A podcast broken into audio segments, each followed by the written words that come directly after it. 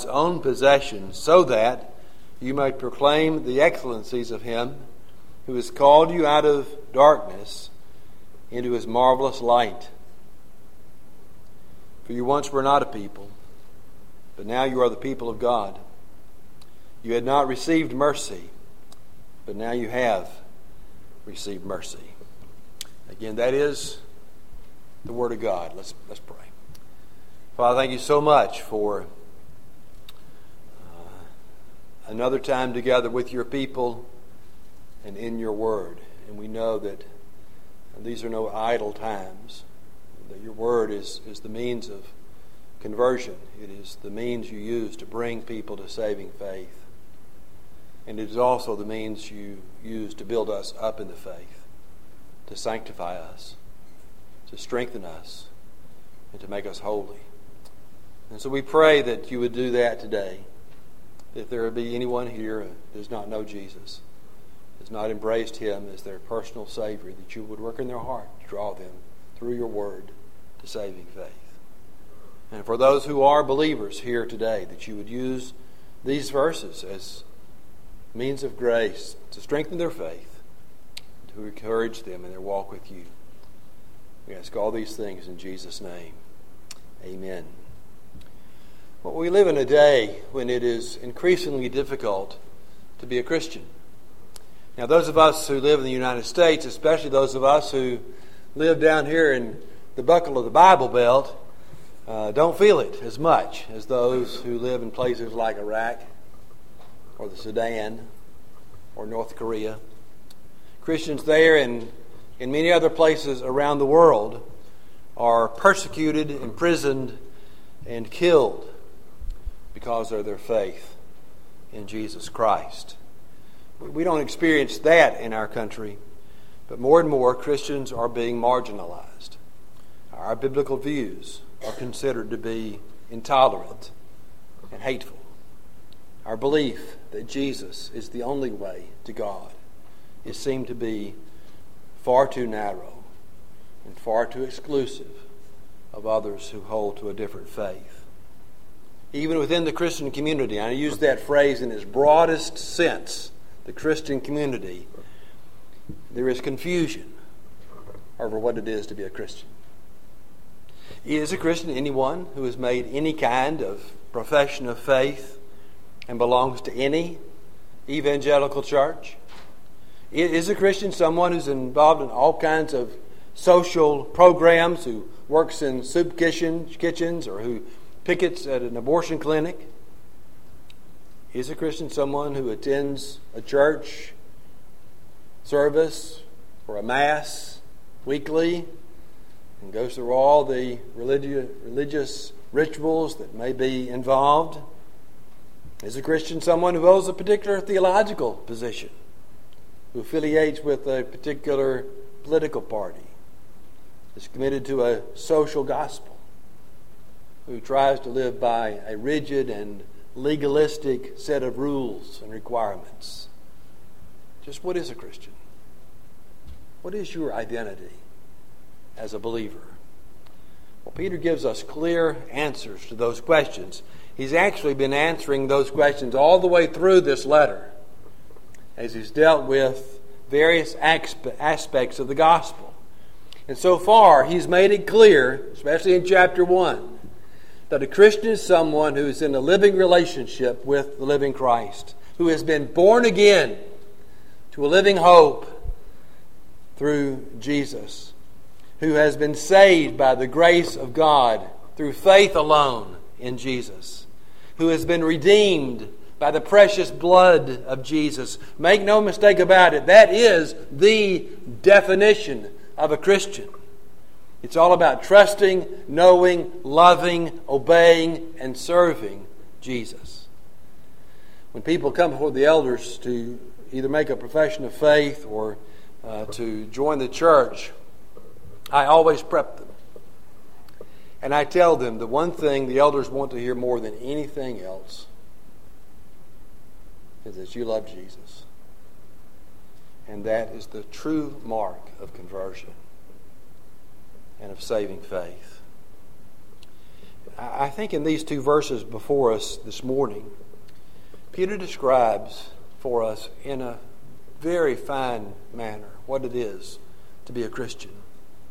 He does that really kind of in a collective way, speaking of the church or the body of Christ. But what uh, applies to the whole applies to the individual parts because it's individual parts that make up the whole. Here we find, I think, our true spiritual identity. A clear answer to the question, what is a Christian? Or who are we as Christians? We find seven different descriptions of that in these two verses. I want to go through them briefly for you. First, we are, the text says, chosen people. Peter says in verse 9, but you are a chosen race. Now, I know the words chosen, elect, predestined, appointed make some people very nervous. However, they are biblical words. That is, they're all found in the Bible, not just in a place or two, but all the way through the Word of God. It's simply a denial of biblical reality to say that God is not sovereign and that He has not in some way chosen a people for Himself, does not draw them to Himself by His saving power through the Holy Spirit. Here the Bible says you are a chosen race. That word race means generation or people. It really stands in contrast, and we always have to keep a text in its context, remember?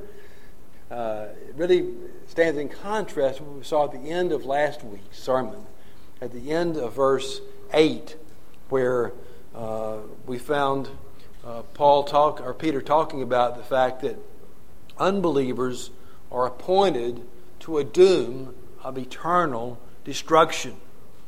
I said last week that all those apart from Christ get exactly what they deserve, and that is eternal separation from God. All those who do not trust in Christ are appointed to that end.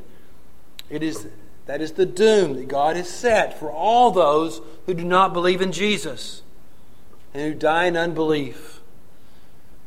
But what the Bible teaches is that out of that number, who are appointed to an eternal doom of eternal destruction, God graciously, mercifully rescues some and brings them to salvation. He gives them what they don't deserve, and that is new life here and the promise of eternal life in heaven. You know, Peter said a similar thing back in chapter 1, really in the first two verses of this letter when he identified those to whom he was writing, into verse 1, who are chosen, he said, according to the foreknowledge of God the Father. That was my first sermon in this series, and I said there that it is in that we find our true spiritual identity. It is that you've been chosen by God for salvation. You know, nothing is more encouraging to a believer than that. And in fact, my sermon that Sunday was gospel encouragement. Nothing is more encouraging to you than to know that God chose you for His own, that He sovereignly called you to Himself, and now He powerfully holds you in His hands. And it's so much more encouraging than think somehow one day you decided on your own to give yourself to Jesus, and now by your own good works or by your own faith, you're desperately trying to hold on to Him. Look, folks, God holds on to us. That's where we get our sense of security. That's where we get our assurance. God has chosen us to be His people. He has called us sovereignly to Himself, and He holds us securely in his everlasting arms. So, what is your spiritual identity? Who are you in Christ? You are chosen, a chosen one, chosen by God, not because of anything in you or anything about you, but only because of his good pleasure. And, folks, that is the most humbling truth there is. We don't know why. We don't understand. But we accept it. We bow before Him and worship Him because of it. We find great confidence, encouragement, and joy in it. So, first, we're chosen. Second, we're a priestly people. He says, in, again in verse 9, the text says, You are a chosen race, a royal priesthood. We saw something similar, didn't we, back in verse 5 last week, where he's talking about the, the church being built of living stones. And he said, You also, in verse 5, as living stones, are being built up as a spiritual house for a holy priesthood to offer up spiritual sacrifices acceptable to God through Jesus Christ. There we were a holy priesthood. Here we are called a royal priesthood. And again, as we saw last week, no longer do you and I have to go through a human priest to have access to God. There is no human mediator between you and God, but you have direct access to Him yourself through the great high priest, Jesus Christ. And the amazing thing is that as priests, we serve the King. That's why he calls us royal priests. You know, a priest is one who was given to service, who gave his life to serve the Lord and to serve the Lord's people. And you and I are priests. And as priests, we give ourselves to God in service to Him. And what you need to understand from our text is that you serve the King. You are a royal priest because you're given that great blessing and privilege. And so, who are you in Christ? What is your spiritual identity? You are a servant of the King, a priest who has direct access not just to the throne of your heavenly Father, but to the King, the King of Kings. There's a third identity here, and it is that we are a holy people. It's interesting, in verse 5, we saw that we are a holy priesthood. Here we are called a holy people. Now, some of you might, as we go through, begin to realize, you know, I've heard I've heard these descriptions before. And if you have a, a text like mine that puts quotations from the Old Testament text in all caps, uh, you'll realize that, that most of these uh, spiritual identifications are Old Testament quotations. These are the same phrases and words that God used to identify his people in the Old Testament. They were a chosen people. They were a kingdom of priests. And they were called out to be a, a holy nation. It is interesting that the identifying marks of Israel are the same identifying marks God uses for the church. You see, there's this tremendous sense of continuity in the people of God, Old Testament and New Testament. To be holy, as you know, the, the, the core definition of holiness or to be holy is to be set apart, is to be different, is to be distinct or unique. You know, even the utensils used in temple worship were, were holy, they were set apart. That's all they were used for. They were unique in some ways. And at its core, that's what it means to be holy. You might remember that back in, however, in, in chapter 1, verse 15, Peter said this But like the Holy One who called you, be holy yourselves also in all your behavior, because it is written, You shall be holy, for I am holy. And then you might remember when we read uh, from Deuteronomy 7 just a little while ago in our unitary reading of Scripture, God said to Israel, You are a holy people to the Lord your God. And so our holiness or our uniqueness is to be demonstrated in our behavior or the way that we live. We, we are made holy, declared holy, or righteous in justification. We demonstrate that holiness in the way that we live. It's not just that we are holy in the sight of God, but we are to be holy, to live holy lives before Him. So, who are you? What is your spiritual identity? You are holy to the Lord, and you're to live a holy life before the Lord. There's a fourth. We find in the text we are a possessed people, or in my text, it's a people for God's own possession. Some translations say his own special people. We belong to God. We are possessed by him. We are his. And we're his by two ways. One is by creation. There is a sense in which all people, believers, unbelievers alike, are God's, are possessed by Him, belong to Him, because He created them. Every human being has been made by God and made in the image of God. And because of that, they owe complete homage, worship, obedience, and service to God. That's what makes disobedience and unbelief such an offense to God. It's a slap in the face to the Creator, a denial of who He is and the fact that He has made them.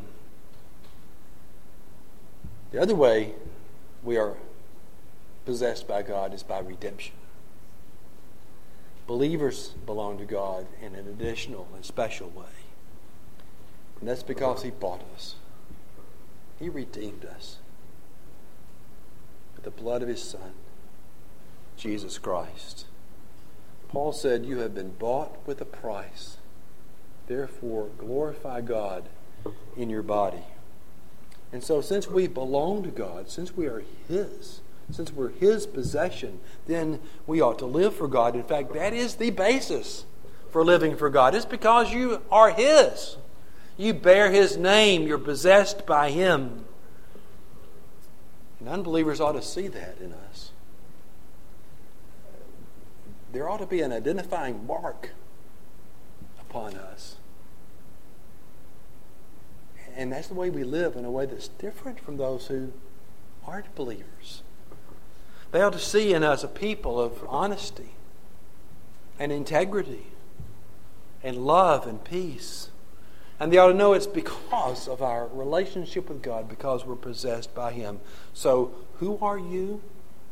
What, what is your spiritual identity in Christ? You are one who is possessed by God, who belongs to Him through creation and through redemption. There's a fifth identifying mark, and that is the text says we are called people. And we saw that earlier, didn't we, when we looked at the fact that we've been chosen by God. We're chosen by God, the Bible says, before the foundation of the world, Ephesians 1. And we are called by God in time. Specifically, the text says, into verse 9, we're called out of darkness and into his marvelous light. As we've seen before, the, the, the, motif of darkness and light is very, very important in the Bible. Unbelievers live in darkness. Uh, their eyes are blind to spiritual truth and to spiritual reality. You know, Jesus is described as the light of the world isn't he? And at the incarnation, Jesus was the light who was shining in the darkness of sin. And Jesus said, Unbelievers love the darkness rather than the light. It, it makes unbelievers uncomfortable to be in the light of the gospel it makes them uncomfortable to hear the truth of the Word of God. And yet, the ministry of the gospel is to call people out of darkness and into light. And that's what Peter is saying here. God has called us out of the darkness of sin. He's opened our eyes that we might see the light of Christ. It really is the truth of the, the old hymn, Amazing Grace. I was blind, but now I see again, we see the Bible putting salvation in God's hands, where He calls us to Himself. We are a, a called people. Now, some people rebel against the idea of a God who chooses us and God who calls us, but Folks, it can't happen any other way the Bible is true. Because the Bible says that you and I are, apart from Christ, dead in our transgressions and sins. We cannot make ourselves alive or give ourselves new life. That's God's work. That the Bible says we are blind spiritually. We can't see, and we can't enable ourselves to see spiritual truth or spiritual reality. Again, that is God's work. And God, in His grace, calls us to Himself, enables us to be His people, giving us life and enabling us to see, calling us out of darkness and into light. And so, who are you? in Christ. What is your spiritual identity? You are one whom God has called to Himself. God has brought out of the darkness into the marvelous light of Jesus Christ. Well, there is a sixth identifying mark, and it is that we are simply God's people or the people of God. In my text in, in the verse 10, it says, You were not a people, but now you are the people of God. Same thing we saw earlier, where in verse 9 he described us as a people for God's own possession. Now, in an historical context, I think here uh, the text is, is addressing uh, the Gentiles who once were cut off from the grace of God. You were not a people, but now you have been included. You are the people of God. It was one of the dramatic things we're going to see as we go through the book of Acts. One of the dramatic things that happened in the New Testament church is the inclusion of the Gentiles into the plan of salvation. Of course, there was a time when the Jews were not a part of the people of God either, weren't there? They were not a people. We saw in Deuteronomy 7. But God says, I chose you. Out of all the people on the face of the earth, I chose you to be my people. And here Peter says, You were once not a people, but now you're the people of God. That's you and me. We were once strangers. We were on the outside looking in, but now we're the people of God. We are among those, as we've seen, who belong to God, who are possessed by God, who are owned by God. So, so who are you? What is your spiritual identity in Christ? You are God's people. Collectively, we are God's people. Individually, you are God's child. You belong to Him, adopted into His family. There's one more, a seventh, and that is we are a, we are a pitied people. Text says into verse 10 You had not received mercy, but now you have received mercy. Mercy, you see, is what causes all these other things to be a reality. It's because of God's mercy that we are a chosen people, a priestly people, a holy people, a possessed people, a called people, and a pitied people. Mercy is the expression of God's kindness and grace towards sinners. You see, we deserve, all of us, we deserve God's judgment, but we receive God's mercy. Through God's mercy, He rescues us from an eternal damnation in hell and gives us an eternal home in heaven. And so, even though we deserve justice, we receive mercy. So, who are you in Christ? What is your spiritual identity? You are one who has been pitied by God and have received His mercy that you might be forgiven and be His child. And so that's who you are in Christ. That's your spiritual identity. But embedded in this spiritual identity, there's one little phrase that I omitted, that I skipped over.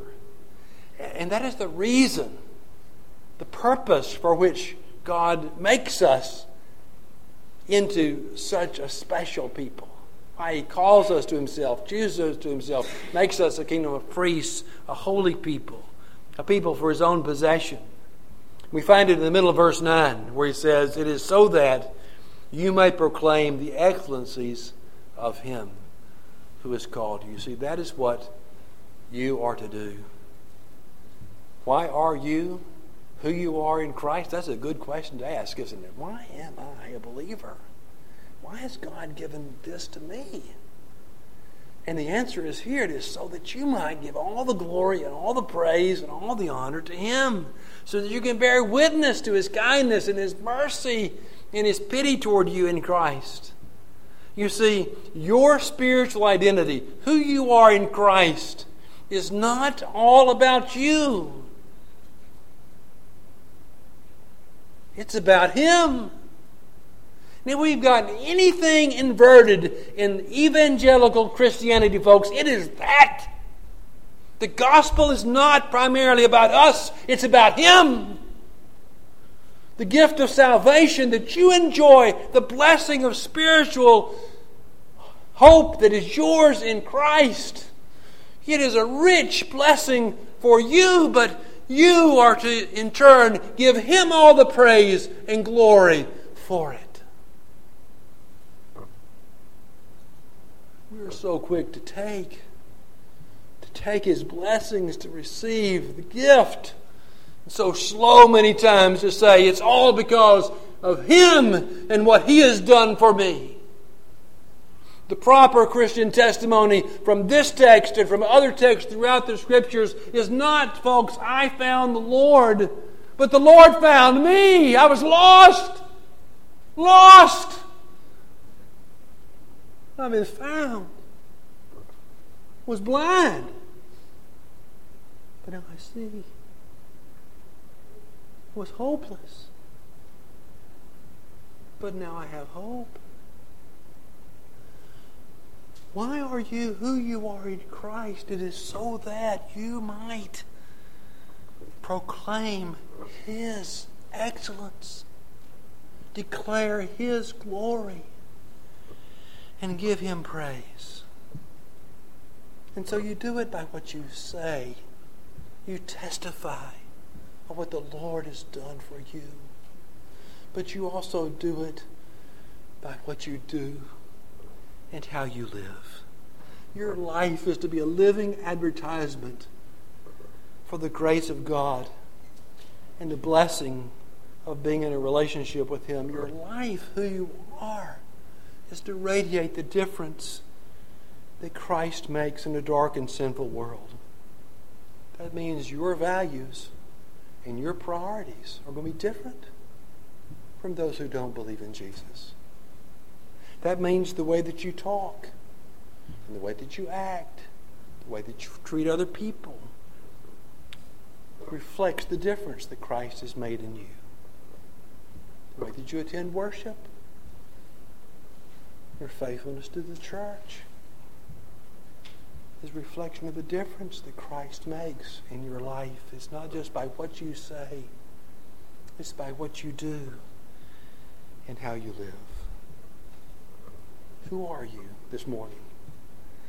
What is your spiritual identity? You are God's chosen child, called by Him, called by name to be in a saving relationship with Him. You're adopted into His family, made one of His children. You're a recipient of His pity and of His mercy, and you're destined to be holy and righteous before Him. You see, that is your identity. And your identity determines your destiny. Well, what is your destiny? What are you to do? You're to live your life in a way that brings honor and glory and praise to God. You are to give Him all the, all the thanks, all the praise for His mighty work in your life, enabling you to be His. Let's pray. Father, thank you so much for your word, and we are encouraged today by this great description, this beautiful description of what it is to be a believer. And there's anyone here today who doesn't understand it, to whom it is foreign, who doesn't see themselves in that number, but somehow sees themselves on the outside of it. I pray that you would work in their hearts to open their eyes to see, and you would call them out of darkness into your marvelous light. And Father, encourage us this morning with this sense of who we are in Christ. And we pray that we would give him all the praise, all the glory, proclaim his excellence by what we say and what we do. And we ask it in Jesus' name. Amen.